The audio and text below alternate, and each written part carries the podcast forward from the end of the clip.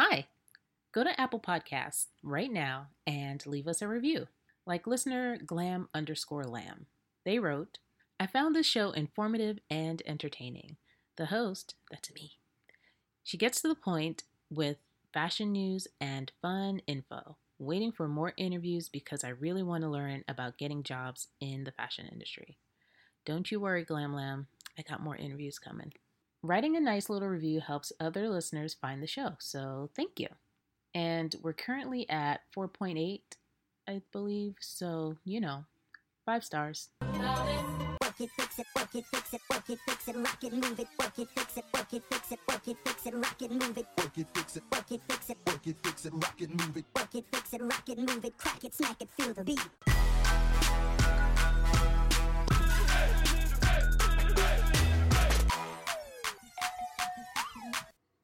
On Instagram, Oprah Magazine posted their July cover image, and in the photo, Oprah is holding a tray of yummy cocktails, and the cut, the magazine, the website, the cut, they memed the photo and posted it on their Instagram, where each cocktail was labeled with presumably a good habit. So one cocktail was labeled eight hours of sleep. Yes. One cocktail was labeled healthy relationships, of course. And the other was labeled Inbox Zero. I do not aspire to Inbox Zero, it's not a part of my productivity plan, but in the show notes, I have linked some resources for those of you hoping to achieve that Inbox Zero life. And maybe you'll be as productive as our guest today, Kayla Greaves. Kayla Greaves is the fashion and beauty features editor at bustle.com. Her work focuses on the intersection of women's issues, culture, beauty, and fashion. Kayla's interviewed Lupita Nyong'o, Naomi Campbell, Kelly Rowland, just to name a few. So I'm really excited to have her on the show today.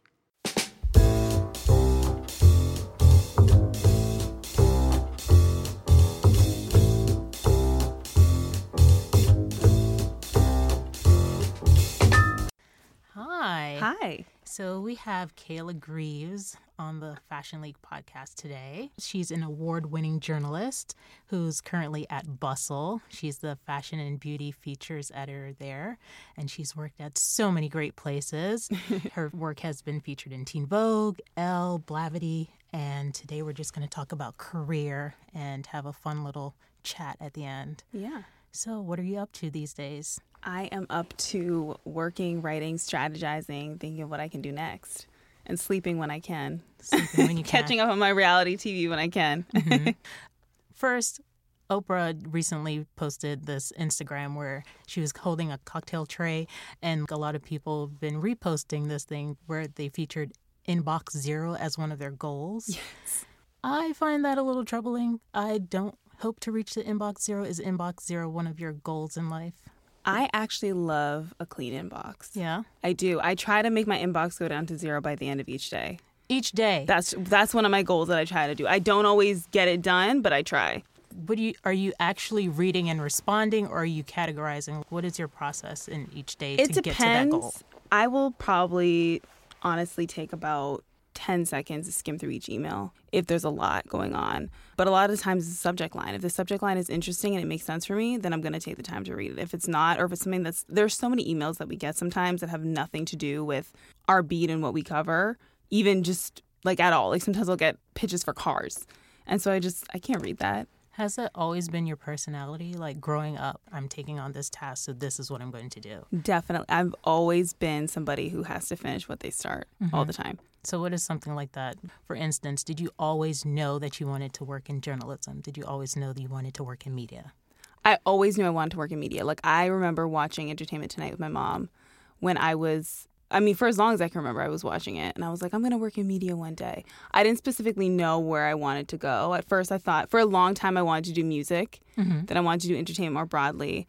And then beauty just made more sense for me. So I just kind of went into that. And there's a lot of like entertainment tie ins with it. Mm-hmm. Yeah. Where did you grow up? I grew up in Toronto. As you can tell, my Raptors jersey. Yes, I know. We had a little I don't watch basketball. I, I'm six foot almost, and people just automatically assume that I no. I'm sorry. I, I knew it was happening. I knew it was I'll give you props for knowing that it was happening. Thank you, thank you, thank you. So, do you draw from your experiences growing up in Toronto for some of your ideas of what to work on next? Absolutely. Mm-hmm. Absolutely. Like I grew up and I was in a predominantly white town. I was one of one most of the times. Um, and so, you know, back in the 90s and early 2000s, we didn't see diversity and beauty the way that we see it now.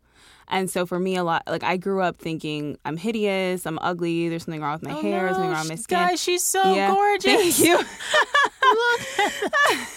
but that's what I really thought because I didn't see anyone who looked like me, and everybody around me was telling me that everything was wrong with me. So now, uh, with a lot of the work that I do, it's really focused on primarily black women, also women of color, and just like anybody who's been marginalized or made to feel like they've been othered or that they're not pretty. So that's really like been my focus. And I think my experiences growing up as a child, it sucked in the moment, of course, to feel like that. But now, being an adult and looking back at it, it really propelled me to do what I'm doing now in my career. So, what was your first job in media? So my first job in media, I worked at a magazine in Toronto called Urbanology Magazine. It was um, they're an entertainment magazine. They still exist. My Print, print, yep, and they, they, still print. exist. Print. I don't know. I'm not sure if they still do print, but they're definitely online on digital. Okay. And uh, a woman named Priya took me on and like kind of took me under her wing, and I still talk to her today. And so that was really like my first kind of intro into it, and I just like loved it, and I wanted to do more of it.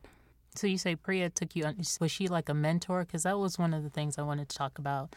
A lot of people focus on getting a mentor, and they follow people on Instagram, and they immediately try to DM you and see how can I pick your brain. Like, did you have a mentor besides Priya, and how Yeah. did she? I think it's hard to say because a lot of the people who are my mentors were really my friends. Okay. It was, you know, like I met Priya and I she was the e, she's the EIC of the of that magazine. Or she may have changed the role within now, but at the time she was the EIC of the magazine. And she was like she I respected her as like a boss and an authority figure, but at the same time she was so personable I could talk to her all the time.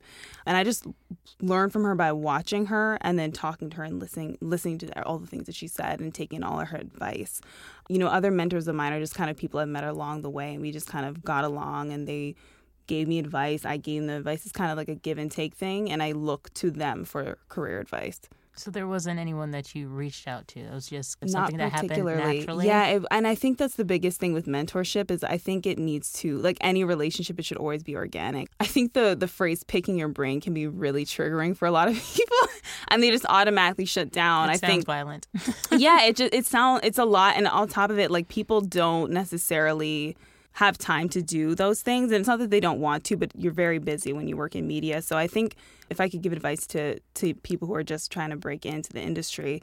I wouldn't necessarily try to pick someone's brain. I would try to just have a conversation with them. But also, when you're trying to approach somebody with a conversation, if you decide to DM them, you need to be very specific with what you're looking for. Sometimes I'll get DMs and people just say, Oh, I want to work in fashion or I want to work in beauty. And I don't really know how to help you when you are just so general with what you're saying. because sometimes people don't know. So, right. I don't know you, right? So at mm-hmm. the end of the day, if you're saying I want to work in beauty, it's like, okay, lots of people want to work in beauty, but like, what specifically do you want to talk about? What specifically do you want help with or do you want advice with? I think sometimes the person reaching out, they don't know. So like all they see is the Instagram, the glossy images on whatever magazine they like to read Exactly. And do more research, I guess is the Yeah. takeaway. I definitely Research before you reach out. there you go. Like mm-hmm. I think you definitely need to know what it is that you want mm-hmm. before you reach out to other people for help. Mm-hmm. You need to figure that out completely on your own first. And you in order to do that, you have to intern, you have to volunteer places, you have to freelance perhaps. And in and in those settings, you will meet people who will naturally become your mentors. How many internships did you do before? I didn't do that many. I didn't really intern per se. I kind of freelance my way into it. okay. I would say, because I worked with Upscale Magazine. I worked with another magazine in Florida. And with Upscale Magazine, it was like a woman who just saw, I think she just saw me on like Twitter and she said, I wanted to get into writing. And she's like, let me give this girl a chance. And to this day, like her and I are best of friends. How did and you get to Florida? What were you doing in Florida? Don't try Well, to glaze over that.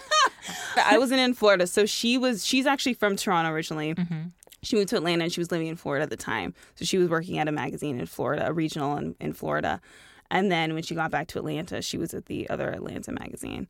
So she kind of just, again, she just kind of took me under and she became a mentor, but she's also a very good friend to me. And that just happened totally organically. So I read somewhere on the internet that you like reading memoirs. What are you reading Yes. now? Yeah.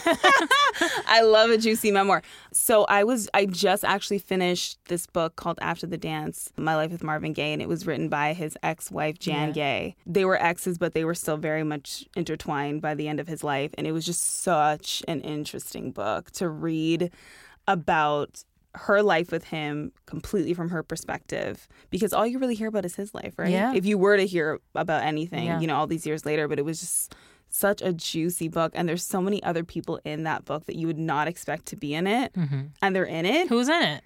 Oh my I gosh she talks it. about she talks about the jacksons she talks about All richard lawson she, Michael? uh, she talks about michael and then a few of the other brothers she talks about rick james she talks about frankie beverly she talks about teddy it's just so interesting to see the messiness that people got into back then when there wasn't cell phones or screenshot it was just so good After the dance. What else should Um, we read?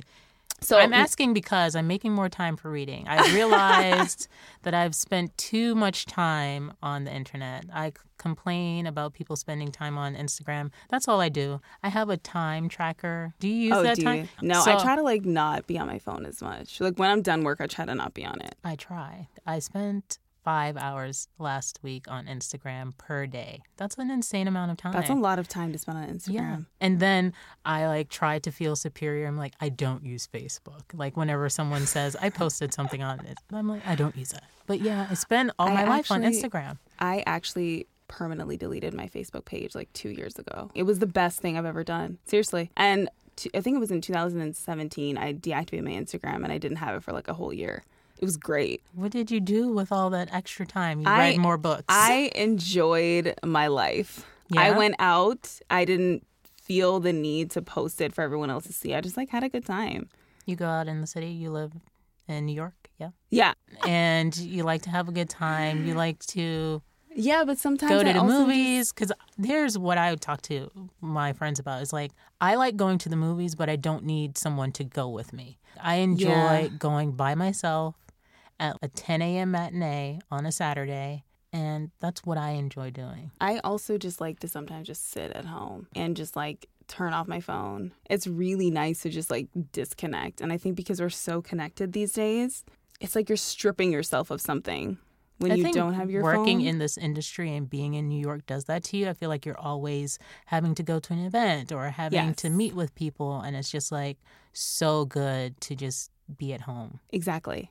And you don't always get that luxury. You don't always get that luxury. Mm-hmm. So, and I mean, you're paying rent. So it's like you better enjoy your house. You're paying for it, you know? So yeah, I just I really like love alone time when I can get it.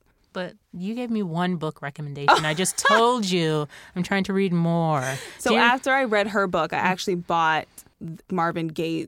He didn't write it, but it was like a different person that had interviewed him for years and years and years. So now I'm reading about his entire life, and it's super interesting. And I really want to read Rick James's memoir because I feel like there's a lot of mess in that one, and I feel like that's super juicy. So I would definitely get into that too. memoir reader. Okay. I love it. of course, this is a fashion podcast. So tell me about your favorite outfit, whether it was from growing up or a future outfit that you imagine wearing. It can't be like your pajamas on a Saturday. So for me, example, my favorite outfit was from, I would think I was four.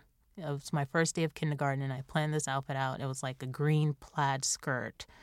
I can picture it in my head. I don't have a picture of it like anywhere else. It's just I remember picking it out and it just made me feel so good and excited and ready to take on the first day of kindergarten. So, what is your favorite outfit, past or future? I love it. I actually have this one beige crochet dress. And I love it because it just reminds me of being on vacation. And I always wear it on vacation. Do you wear it And any that- other time? Not really, because it's a little bit too Risque. It's a little bit too risque, but it's like my vacation dress, Mm-hmm. and I, I love it, and that's like my favorite outfit. So, where have you vacationed in this beige crochet dress? Jamaica, Jamaica? always Jamaica. So I've already researched your Jamaican Yes. heritage.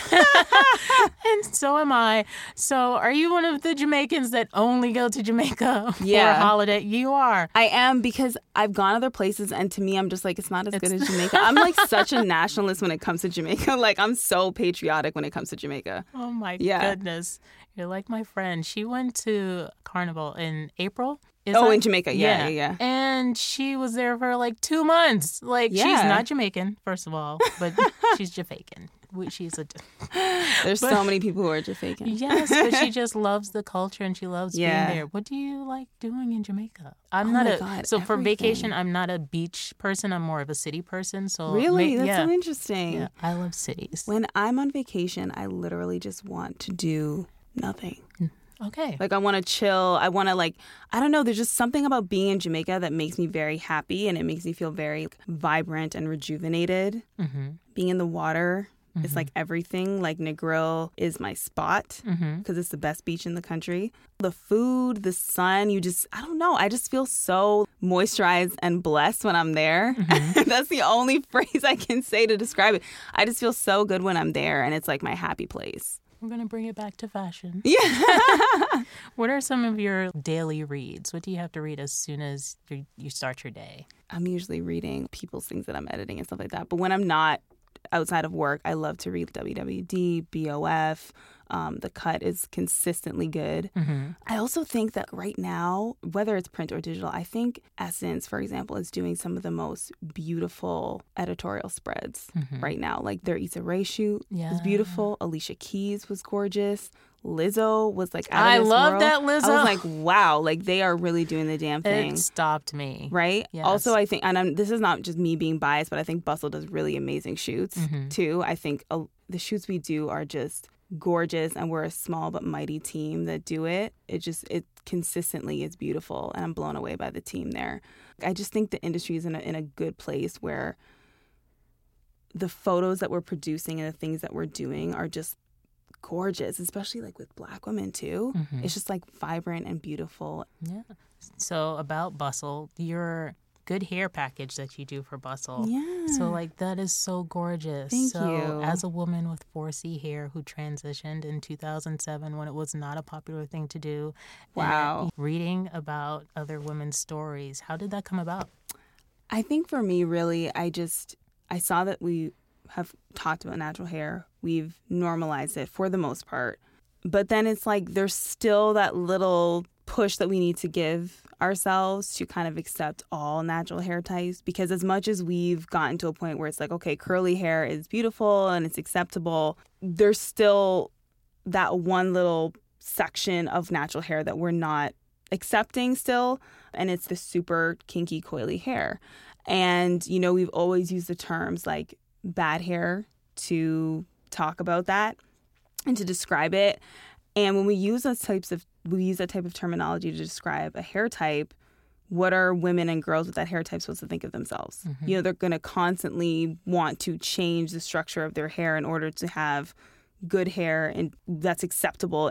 So for me, I just really thought, okay, how can we push the natural hair conversation forward and not talk about the same things we've kind of talked about already or just let's accept natural hair, blah, blah, blah. But it's like, okay, let's push it forward and let's talk about this specific hair type that doesn't get the love that other hair types do. And let's celebrate it. Let's not talk about the horrible things that people have gone through with it, but let's talk about like the joyfulness of having this hair type and what people love about it. Did you get a lot of support from your team there? Was it easy to pitch this? Obviously, you felt comfortable. or- Yeah, totally. Like I think my team is so open to doing anything that they haven't done before, haven't tried before. There's never I've never had an issue with like pushback at this company or anything like that. It's like anything I do, they're like, okay, how can we do this? But what makes the most sense to do? It's always very encouraging. So I think we've come to the point of my segment. It's called Faux or Fashion. and so it's a game where I'm going to read you a couple headlines and you're going to tell me whether it's a real headline or it's a fake headline. Okay. yeah, faux or fashion. A French fashion editor slapped a publicist at a show during New York Fashion Week. Is this faux or fashion? Can you tell me what year that happened? 2012. I mean, I wouldn't doubt that that happened. So I, You have to think. I mean, I, Is it faux or fashion? I'll say fashion because I just I wouldn't doubt that that happened. That is so true. it's true. Yes. Okay, yeah. So- like, So the French slapper, this is a quote from the New York Post. She said, I didn't hurt her. I just wanted to humiliate her. She humiliated me and humiliated me in front of the entire crew. So voila. dang. Yeah, she was removed from a front row seat. So she felt humiliated and needed to reciprocate. Ooh. Okay. Okay. So, next headline A swimsuit that can't be used in a swimming pool is retailing for $380. I believe that. Yes, that is that. fashion. Yeah. So, Gucci debuted a sporty one piece swimsuit that you cannot use in a swimming pool. It cannot touch chlorine and it costs $380. There Yeah. are a lot of bathing suits and swimsuits that you can't really swim in. they're just they're just there They to look cost good. three hundred Yeah. dollars. No Gucci, no. Yeah, I mean That's not that would definitely not be me. But for those who just want to lay around, take pictures, sure. Okay, last headline. A British retailer set aflame $38 million worth of merchandise so that other people wouldn't be work- walking around in their designer goods. Oh, that's that's fashion. Yes, that is Yeah. fashion. Yeah, yeah, yeah. I remember that specifically. I couldn't remember the number of things, like the dollar amount of things that they burned, but I know that story. Yeah. yes, it was Burberry. Yep. So they burned their merchandise so that they could keep the exclusivity of the brand and the scarcity in the market. So actually, France they put in legislation to ban that practice. Mm-hmm. So that's good on Macron. yeah, for real. But yeah, well, thank you. Is that's it? That was our little chat. cool. Thank Thank, you. you. It was great. That was This fun. is fun. so tell us where we can find you on Al Gore's internet. Oh, cool. it's Beyonce's internet. Okay. So all my socials are at Kayla A Greaves. All right.